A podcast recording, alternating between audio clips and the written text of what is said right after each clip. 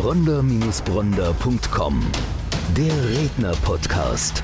Für Unternehmen, die den richtigen Sprecher für eine Keynote finden wollen. Und für Redner, die die ideale Veranstaltung für ihre Keynote suchen. Eine gemeinsame Produktion von Die Redneragentur Bronder und Bronder und podcasthelfer.de bei All Audio. Hallo und herzlich willkommen zu einer neuen Podcast-Folge. Bei mir ist heute im Studio Sven Frank. Er ist Mentor für Führungskräfte mit Potenzial, die international mitreden wollen. Hallo Sven, grüß dich. Hallo, grüß dich Stefan. Ja, die erste Frage ist ja direkt mit verbunden. Führungskräfte mit Potenzial, die international mitreden wollen. Was meinst du damit? Ja, es gibt ja ganz viele Führungskräfte ohne Potenzial und ich suche speziell die, die sagen, Deutschland ist mir zu klein. Ich möchte international bei wichtigen Entscheidungen mit dabei sein. Ja? Englisch ist eine Sprache, die international gesprochen wird, allerdings nur als Hilfsmittel. Englisch gilt immer so als die Sprache der Konversation. Aber Fakt ist, alte Kaufmannsregel, der Kunde kauft in seiner Muttersprache. Warst du schon mal irgendwo auf so einem Bazar in so einem arabischen Land? Mal im Urlaub, ja. Ja, so. Der eine quatscht dich auf Englisch an und der dritte quatscht dich auf Deutsch an und gibt dir das Gefühl, er hat einen Cousin in Frankfurt. Fragen immer, wo du herkommst, dann sagst du wahrscheinlich aus der Nähe von Köln oder irgend sowas. Dann sagt er, Köln, Düsseldorf, kenne ich, war ich schon. So, und schon bist du im Laden drin. Dann gibt er dir noch einen Tee und irgendwann kaufst du was. Persönlicher Bezug. Anderen, ne? Genau, ja, bei dem ja. anderen nicht. Und du entspannst dich einfach. Dein Gehirn entspannt sich, wenn du in deiner Muttersprache angesprochen wirst. Und wenn du jetzt eine Führungskraft hast, die du ins Ausland schickst, Beispiel. Ich hatte ein Coaching mit einem Vice President Sales and Marketing einer großen Firma, die Traktoren verkaufen wollte in Deutschland. Mhm. Ja? Und er hat mich gefragt, sag mal, wieso kaufen die alle die anderen? Warum kaufen die alle bei unserem Wettbewerb? Und dann habe ich gesagt, ganz einfach, weil du als Ami im Anzug auf dem Bauernhof aufschleppst. Ja? Und das auch noch in der Pfalz. Und das funktioniert einfach nicht. Und genauso ist es umgekehrt auch. Du kannst nicht nach Polen reisen zum Beispiel und erwarten, dass du einem polnischen Vertriebsmitarbeiter gegenüber überlegen bist, wenn du auf Englisch ankommst. Stell dir vor, du verkaufst die geilste Schokolade dieser Welt. Und jetzt kommst du dorthin nach Polen und erklärst auf Englisch, This is how we seduce the women in Germany. Und dein Gegenüber kennt das Wort seduce nicht, verführen dann lächelt er freundlich, aber er hat keine Ahnung, was ihr mit den Frauen und dieser Schokolade in Deutschland macht. Wenn du das aber auf Polnisch sagen kannst, ja, dann hast du gleich so, ah, verstehe, mhm, okay. Mm, ja, und das erzeugt ein Bild im Kopf. Und wenn dieses Bild wegen eines Wortes, das nicht verstanden wird, nicht funktioniert, Klar, nachvollziehbar. Du hast gerade gesagt, das Gehirn entspannt sich, wenn ich in meiner Muttersprache angesprochen werde. Da gibt es Studien darüber, nehme ich mal an. Also, dass ich irgendwie das Gefühl habe von heimisch und geborgen und angekommen. Ja, also eine Sprache, die du nicht verstehst, empfindet dein Gehirn als Krach. Ah, okay. Ja, deswegen haben auch so viele Menschen Probleme, eine Sprache zu lernen, die den europäischen Sprachen fremd ist. Mhm. Also es ist, mhm.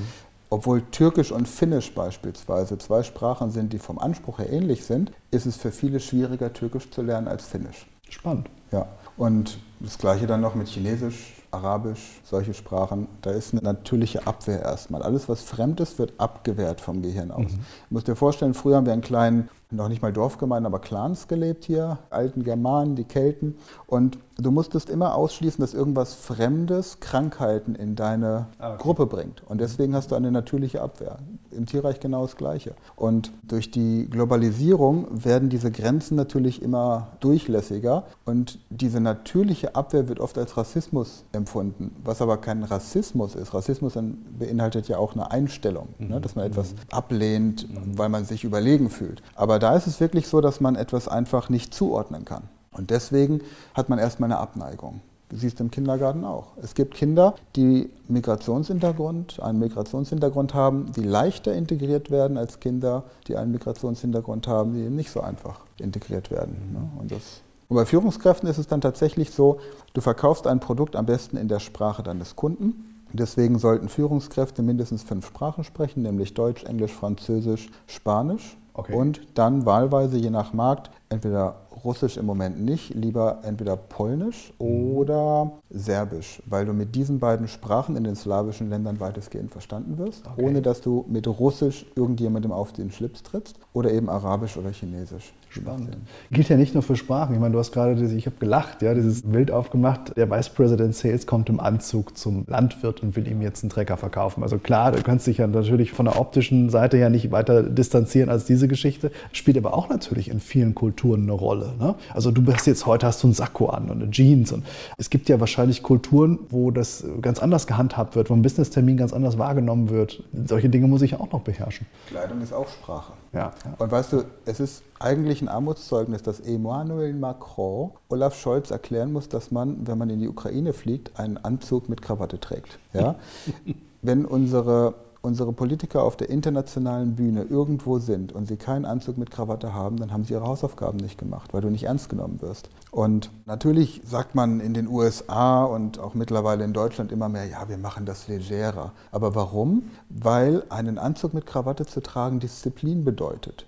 Ja, ich habe auch keinen Anzug und Krawatte weil ich mit meinem Sohn vorhin noch gespielt habe und ich keine Lust habe, dass er mit seinen Schokoladenhänden eine Anzughose schmutzig macht. Ja, aber wenn ich zu einem Geschäftstermin gehe, dann habe ich natürlich einen Anzug und eine Krawatte an. Und es fängt schon damit an, wenn ich, wir waren, haben heute zufällig Schulanmeldung gehabt in der Grundschule. Wenn ich mir angucke, wie die Lehrer aussehen, da kam die Schulleiterin an und ich habe gedacht, das ist irgendeine eine Putzfrau. Die war so ungepflegt und das ist eine Führungskraft. Eine Führungskraft, die dafür sorgen soll, dass unser Bildungssystem international mitreden kann dass Leute nach Deutschland gucken und sagen, wow, die Dichter und Denker der Zukunft werden da ausgebildet.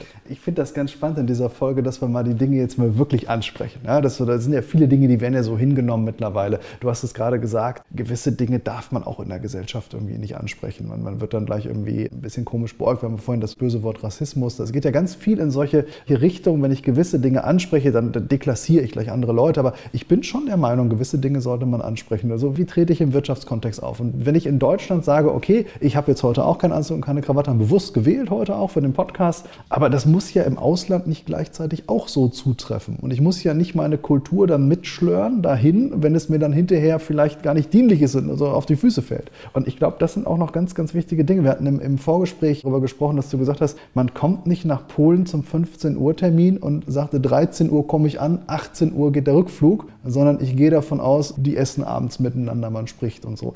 Genau, also das ist, das ist ein ganz wichtiger Punkt.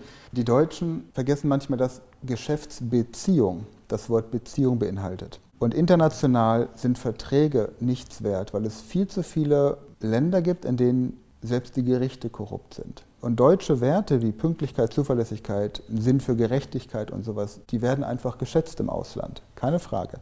Jetzt ist es nur wichtig, wenn ich egal in welchem Land, einen Geschäftstermin habe, dass ich meinem Geschäftspartner die Möglichkeit gebe, mich kennenzulernen. Und er möchte mir natürlich auch Land und Kultur präsentieren. Und wenn ich jetzt sogar noch die Sprache spreche, dann werde ich außerhalb des Protokolls möglicherweise abends noch privat eingeladen. Ich erinnere mich an ein Coaching in Italien und da hat dann der Geschäftsführer seine ganzen Führungskräfte, der Inhaber seine ganzen Führungskräfte zum Englischtraining zu mir geschickt und zum Vertriebstraining auf Englisch. Und dann irgendwann hat er mich abgeholt und hat mich privat zu sich nach Hause geholt. Da war ein Riesenanwesen. Und er hat dann zu mir gesagt, er verkauft Autos, handgefertigte Autos. Das Auto, das die gerade hatten, die machen acht Fahrzeuge im Jahr, hat acht Millionen Euro gekostet. Da war hinten ein Breitbildfernseher drin, der war größer als der bei mir zu Hause. Und dann hat er mir nur zwei Fragen gestellt, die er auf Englisch gebraucht hat, mehr nicht. Die werde ich jetzt hier nicht sagen, um ihn nicht bloßzustellen, aber ich sage mal so, es hat etwas damit zu tun, was man dem potenziellen Geschäftspartner, dem Kunden, der das Auto kaufen möchte, abends anbieten könnte als Amüsement, um daraus den Auftrag zu kriegen. Und das war für ihn wichtig, das zu kennen. Und danach, weißt du, danach hat er gesagt, und jetzt gehen wir noch auf eine Party. Weißt du, dann gehst du auf eine Cocktailparty und triffst sein Netzwerk. Und jetzt stell dir vor, was es für einen Vertriebsmitarbeiter bedeutet. Der eine, der spricht die Sprache des Gastlandes, in das er eingeflogen wird, um irgendwelche Vertragsverhandlungen zu machen.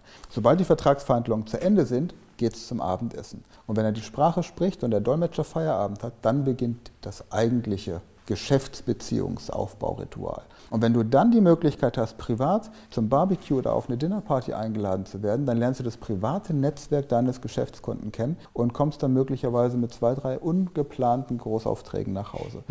Und weil Verträge nichts zählen, guckt man, welche gemeinsamen Bekannten haben wir? Wo kennen wir in anderen Unternehmen Führungskräfte, CEOs, Vorstände? Firmeninhaber. Und wenn du beispielsweise sagst, hier der Scheich sowieso aus dem Omar, mit dem hast du gute Erfahrungen gemacht und der andere ist auch schon langjähriger Bekannter von ihm, ja, dann weißt du, du kannst ihm vertrauen. Wenn du aber weißt, hier, ich habe den Scheich von Omar kennengelernt, der hat mich dreimal übers Kreuz gelegt, dann bin ich vorsichtiger bei dem Kontakt. Und deswegen sage ich immer, wer die Sprache spricht, wird zur Party eingeladen. Und da willst du keinen Übersetzer dabei haben, weil der Übersetzer nämlich nicht die Emotion überträgt, weißt du? Der hat nicht die Passion für die Schokolade, mit der man in Deutschland die Frauen verführt, sondern der hat einfach nur die Aufgabe, den Inhalt zu übersetzen. Klar, du nimmst sämtliche Emotionen aus diesen Gesprächen raus. Es, es wird niemals so ein Verhältnis äh, zustande kommen. Und letztlich, klar, warum kaufen wir? Es gibt viele Kaufmotive, Vertrauen und auch eine persönliche Bindung und Sympathie ist ganz wichtig. Und das kommt natürlich nicht rüber, das ist absolut verständlich. Du hast vorhin gesagt, fünf Sprachen muss ich sprechen können, wenn ich wirklich international mitreden will. Das ist spannend. Also wie schnell kann ich eine Sprache erlernen? Also sagen wir mal, wenn du eine germanische Sprache wie Englisch, Niederländisch, Schwedisch, skandinavische Sprachen oder eine romanische Sprache lernen möchtest oder auch eine slawische Sprache, die haben so einen gemeinsamen Wortschatz aufgrund der Geschichte. Die Römer und Griechen haben sich ganz viel Mühe gegeben, ihr Sprachgut in Europa zu verteilen. Also hat man einen sehr großen gemeinsamen Wortschatz akademischen Wortschatz. Das heißt, du sprichst dann auch nicht wie ein Neunjähriger, sondern eben wie ein Erwachsener. Und wenn du nicht lernst wie ein Schüler oder Student, sondern wenn du lernst wie ein Erwachsener, was ein großer Unterschied ist, dann lernst du die Sprache in zehn Wochen. Zehn Wochen? Zehn Wochen. Wow. Wenn du jetzt eine Sprache lernen musst wie Arabisch, Japanisch oder Chinesisch, dann sind es vielleicht 18 Wochen, weil du dann auch die Schrift vorher erstmal verinnerlichen musst. Aber ich habe zum Beispiel eine Methode entwickelt, wie du die kyrillische oder arabische Schrift innerhalb von einer Stunde lernst.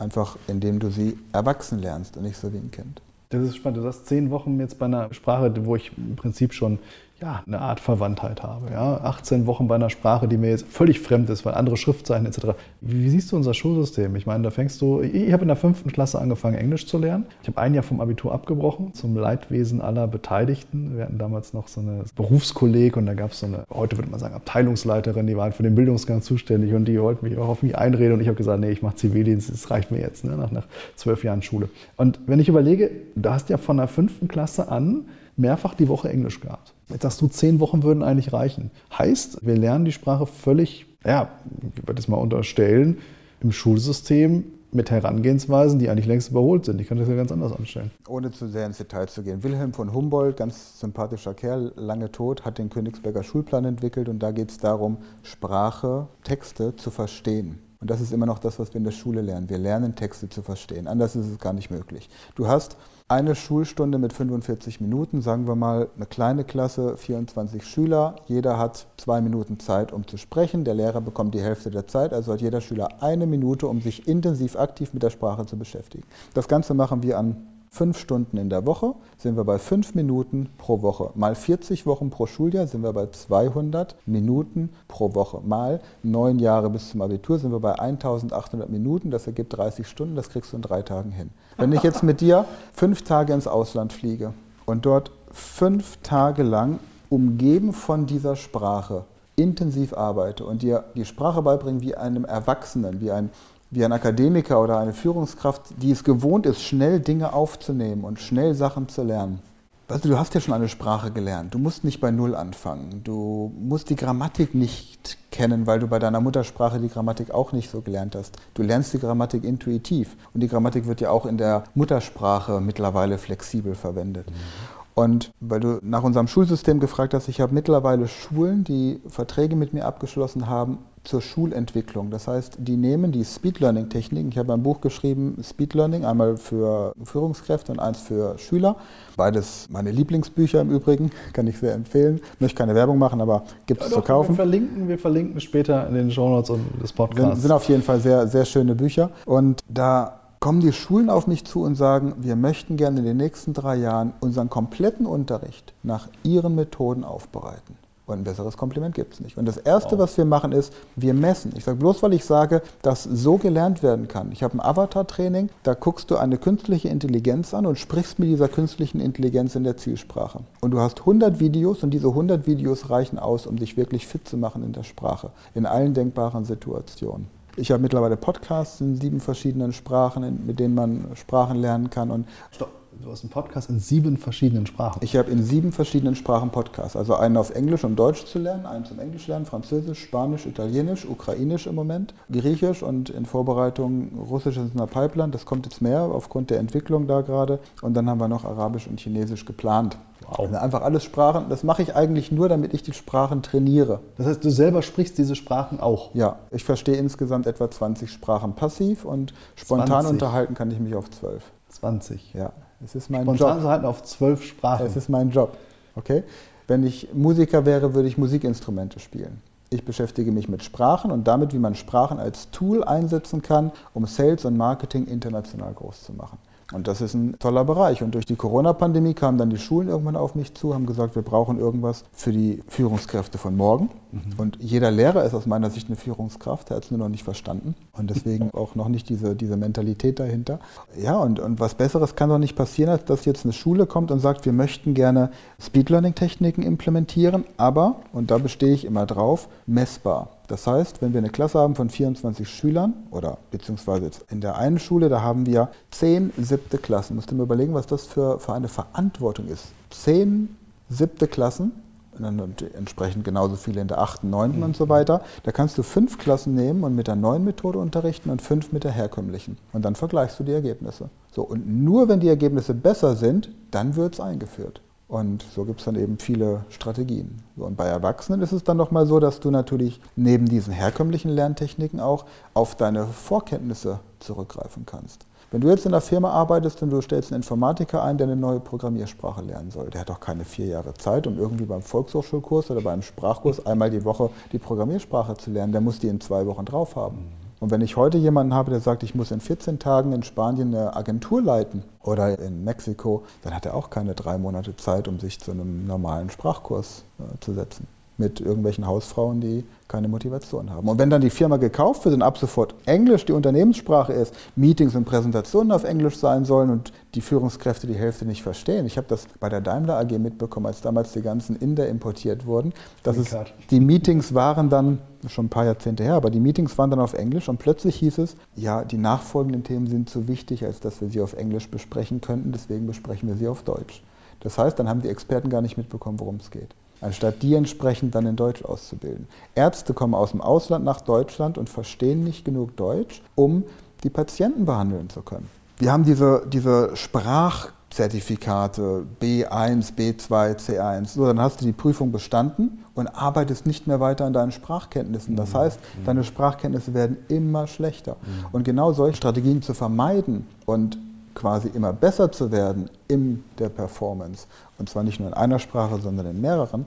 Das ist quasi dann meine Aufgabe, das den Führungskräften zu vermitteln und darauf aufbauend, was muss ich beachten, wenn ich jetzt in einem arabischen Land bin, in einem slawischen Land, in einem asiatischen Land oder in Mittelamerika und wie kann ich Sales und Marketing oder was auch immer ich in meiner Muttersprache perfekt performen kann, dort anständig auf die Straße bringen. Also ich glaube, der Mehrwert ist verstanden, ohne jeden Zweifel. Was mache ich jetzt als Führungskraft, als Geschäftsführer, wenn ich sage, das ist genau das, was ich brauche? Ich muss sowohl die internationalen Regeln beherrschen, als auch mich in verschiedenen Sprachen ausdrücken.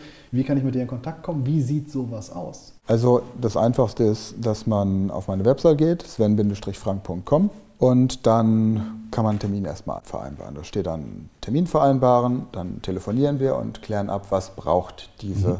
Firma. Dann erstelle ich ein Angebot. Und dieses Angebot ist meistens ein Jahresmentoring. Das heißt, mhm. ich begleite die Firma einen Monat und in diesem Monat stellen wir fest, was gebraucht wird für die nächsten elf Monate. Ein Jahresmentoring mit verschiedenen Quartalszielen. Und das Ganze auch immer messbar. Das heißt, die Maßnahmen, die implementiert werden sollen, bekommen einen Mehrwert für die Firma. Dieser Mehrwert wird gemessen. Und wir vereinbaren dann quasi ein erfolgsabhängiges Honorar. Das heißt, die Firma bezahlt nicht nach Tagen oder nach Stunden, sondern die Firma sagt, wir möchten gerne mit dir zusammen dieses Ziel erreichen.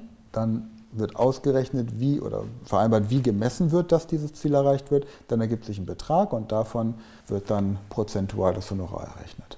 Erfolgsabhängig, ganz wichtig an ganz dieser wichtig. Stelle. Das heißt, du weißt genau, was du da tust. Du hast es häufig umgesetzt, erfolgreich umgesetzt, dass du heute sagen kannst, man kann dich auf Erfolgsbasis bezahlen und nicht mehr mit einem Fixum und einem Paket. Und ich nehme dieses Paket quasi aus der Schublade, ob es hinterher funktioniert oder nicht. Also das Blackbox-Prinzip gibt es bei dir nicht. Stell dir vor, ich würde dir jetzt eine Sprache nach Stunden beibringen. Dann habe ich kein Interesse, dass du nach zehn Wochen die Sprache kannst. Das macht absolut Sinn, ja. ja. Weil ich mich ja, wenn ich eine Sprachschule bin, ad absurdum führe, wenn ich die Schüler schnell mit der Sprache fit mache. Ja. Es geht dann auch darum, so Strategien zu entwickeln. Was mache ich, wenn ein Kollege, der besser ist in Englisch als ich, mich irgendwie bloßstellt? Weißt du? Ich hatte eine Kundin, hat gesagt, ich habe da so einen Geschäftsführer, der sagt dann immer, naja, dein Englisch ist ja nicht besonders gut. Ne? Und da weiß ich nicht, was ich darauf antworten soll. Dann habe ich gesagt, ja, dann sag ihm doch einfach, wir sind keine gottverdammte Sprachschule hier, sondern wir wollen pharmazeutische Produkte verkaufen. Und jetzt lass mich ausreden. Ja. Wow. So. Oder ich hatte einen, der kam zu mir, hat fünf Tage intensiv Englisch gelernt, ist dann nach Las Vegas geflogen, hat vor 3000 Leuten einen Vortrag gehalten, weil er wirklich nur in diesen fünf Tagen seinen Vortrag auf der Bühne trainiert hat und noch so ein paar kleine Argumentationen. So, und dann war er in Florida, in Miami am Flughafen und wollte dort einen Kaffee bestellen. Italiener, also Südtiroler. Und in Südtirol bestellst du einen Kaffee, kriegst einen Kaffee. In den USA bestellst du keinen Kaffee, weil es keinen Kaffee gibt, sondern nur Latte, Frappé, Macchiato, Mix, Mokka, whatever. Und dann hat die Bedienung da in diesem Flughafenrestaurant gemeint, ja, wir haben das und das und das und das. Und dann hat er gemeint, bitte sprechen Sie langsamer, auf Englisch, bitte sprechen Sie langsamer. Ich spreche nicht so gut Englisch. Und dann hat sie gesagt, wenn du bei mir einen Kaffee kaufen möchtest, dann musst du Englisch können. Ich nehme an, das war nicht die Inhaberin des Ladens. Nein. Und dann hat er gesagt, sprichst du Italienisch? Nein. Sprichst du Deutsch? Nein. Ich spreche Italienisch. Ich spreche Deutsch. Und für Leute wie dich lerne ich Englisch. Und jetzt sprich langsam, sonst kaufe ich den Laden und schmeiß dich raus. Und, Schöne Story. So, und dann hat sie ihm das nochmal erklärt. Also ich weiß nicht, woher die Bereitschaft plötzlich kam, aber man sagt auch, mit den richtigen Argumenten ja, spricht man jeden an. Also es geht nicht nur darum, die, die Sprache zu lernen in Form von Vokabular, sondern auch wirklich eine gewisse Schlagfertigkeit zu entwickeln, um situativ handeln zu können. Genau. Ja, oder wir hatten es vorhin auch von dem, im Vorgespräch von dem texanischen Cowboy, der nach Deutschland kommt und meint, jetzt den Deutschen zeigen zu müssen, wie der, wo der Hammer hängt. Weißt du, wenn du genau. den mal zu Hause bei dir dann auf eine Barbecue-Party einlädst und sagst, komm nach Hause zum Barbecue und keiner spricht mit dem Englisch, dann merkt er relativ schnell, dass er sich der Kultur anpassen muss, wenn er hier erfolgreiche Geschäfte machen möchte. Und ich meine, die Amerikaner, die Chinesen, die Franzosen und die Engländer sind im Moment gerade ziemlich am Einkaufen, was so die Firmen angeht. Und ich finde das so schade. Ich habe jetzt gestern habe ich einen, einen, Roboter gesehen, der humanoid läuft. Ne? Also der läuft quasi wie ein Vogelstrauß, weil das mhm. die bessere Mechanik ist. Und mhm. es gibt richtige Kampfroboter mittlerweile, die alles, was militärisches Material ist, erkennen und zerstören und alles, was biologisches Material ist, am Leben lassen.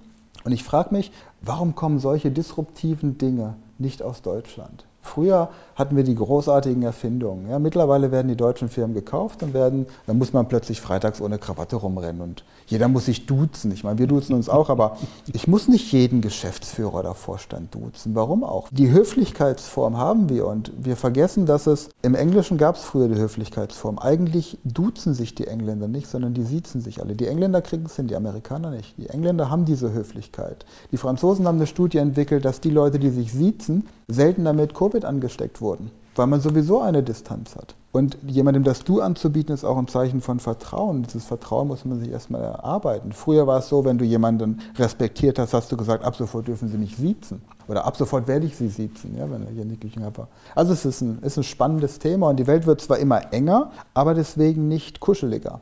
Und es gibt viele Probleme, die da draußen gelöst werden müssen. Und durch fehlende Kommunikation und durch solche Probleme, und es gibt viele Berichte über Übersetzungsfehler, die fast zu Katastrophen geführt haben. Und, und, sowas muss man einfach vermeiden. Und gerade in der deutschen Sprache hat es ein Übersetzer immer schwer, weil wir nämlich am Ende des Satzes unser Verb haben. Das heißt, wenn ich sage, wir werden die Forderungen unseres Geschäftspartners unter Berücksichtigung der momentanen Kapazitäten, die wir haben, in allen Fällen, sondern weiß der Übersetzer nicht, werden wir sie unterstützen, werden wir sie ablehnen, werden wir sie überdenken. Ja? Also braucht der Übersetzer entweder vorab die Information, okay, cool. ja, oder ich muss es einfach ohne Übersetzer machen. Spannend. Sven, das hat Spaß gemacht. Also das ist ein, ein absolutes Zukunftsthema, das du da bedienst. Ich finde es Wahnsinn, dass du aufzeigst, du selber kannst 20 Sprachen verstehen, 12 aktiv sprechen. Das Buch Speed Learning, absolute Empfehlung meinerseits. Ich habe es auch zu Hause. Wir werden entsprechend verlinken zu deiner Webseite, zum Buch. Ich sage vielen Dank, dass du heute bei uns warst. Es hat wirklich Spaß gemacht. Vielen Dank, Stefan. Gute Zeit. Bronder-Bronder.com Der Redner-Podcast. Für Unternehmen, die den richtigen Sprecher für eine Keynote finden wollen. Und für Redner, die die ideale Veranstaltung für ihre Keynote suchen. Eine gemeinsame Produktion von Die Redneragentur Bronder und Bronder und podcasthelfer.de bei All Audio.